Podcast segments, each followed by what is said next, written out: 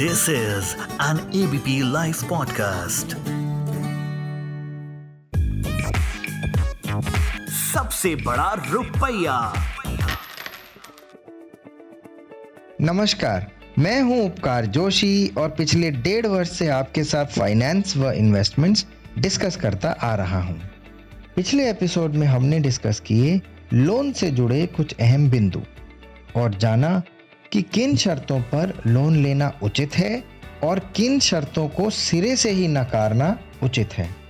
आज इस डिस्कशन को जारी रखते हुए हम करेंगे लोन से जुड़ी कुछ और ज्ञान की बातें। जब हम लोन लेने जाते हैं तो लंबी अवधि का लोन ज़्यादा अफोर्डेबल भी लगता है और आसान भी। यानी आपके सपनों के घर को लेना आसान सा लगने लगता है। परंतु अगर आप छोटी अवधि के लोन के इंटरेस्ट आउट गो को, लंबी अवधि के लोन के इंटरेस्ट आउट गो से कंपेयर करके देखेंगे तो असली कहानी आपको अपने आप समझ में आ जाएगी। जी हाँ कई बार कुछ चीज़ें जैसी दिखती हैं, वैसी होती नहीं हैं। अब इस लोन को ही देख लीजिए।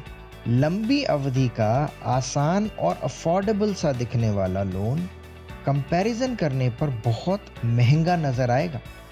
और वहीं दूसरी तरफ़ कठिन सा दिखने वाला कम अवधि का लोन सस्ता नज़र आएगा। जैसे कि जब आपको इंटरेस्ट लंबी अवधि के लिए मिलता है तो उसका कंपाउंडिंग इफ़ेक्ट आपके फेवर में काम करता है।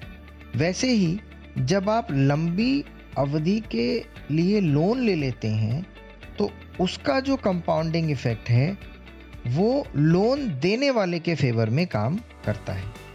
यानी आपके अगेंस्ट काम करता है। इसलिए लोन की अवधि को कम से कम रखें और लोन को हमेशा एक ब्रिज की तरह ही इस्तेमाल करें। लोन पेमेंट पीरियड के दौरान अगर कहीं से आपको कुछ रकम मिल जाती है या आपकी कमाई से बच जाती है तो लोन को प्रीपे करने की चेष्टा करें अगर किसी परिस्थितिवश आपको लंबी अवधि का लोन लेना भी पड़ रहा है तो अपने ईएमआई अमाउंट को प्रतिवर्ष बढ़ाते चले जाएँ। ऐसा करने से आपका प्रिंसिपल पेमेंट बढ़ता जाएगा और लोन भी जल्द पे हो जाएगा। साथ ही इंटरेस्ट आउट को भी कम रहेगा।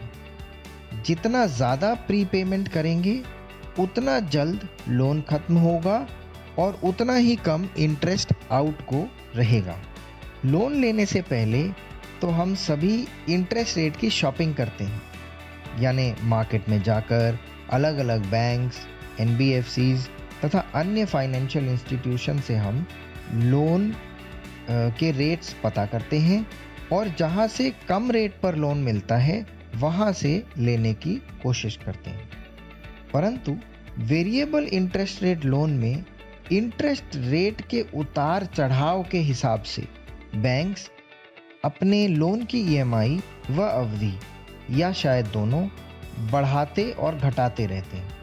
इसलिए ये आवश्यक है कि आप समय समय पर इंटरेस्ट रेट शॉपिंग करते रहें और अपने लोन को ज़रूरत पड़ने पर मूव करें या अपने ही बैंक से या फाइनेंशियल इंस्टीट्यूशन से रीनेगोशिएट करें।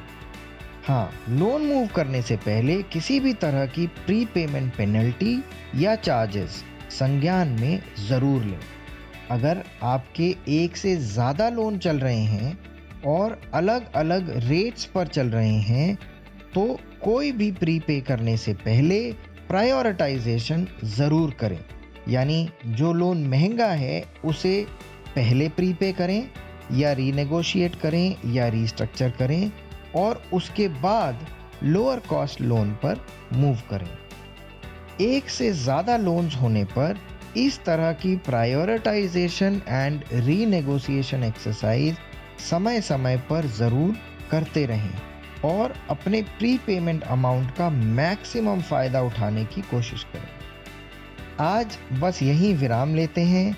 अगले एपिसोड में इसी तरह की कुछ ज्ञानवर्धक बातें करेंगे।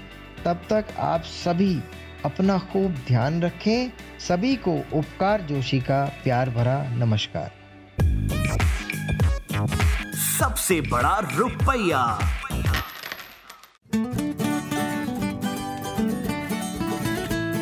This is an ABP live podcast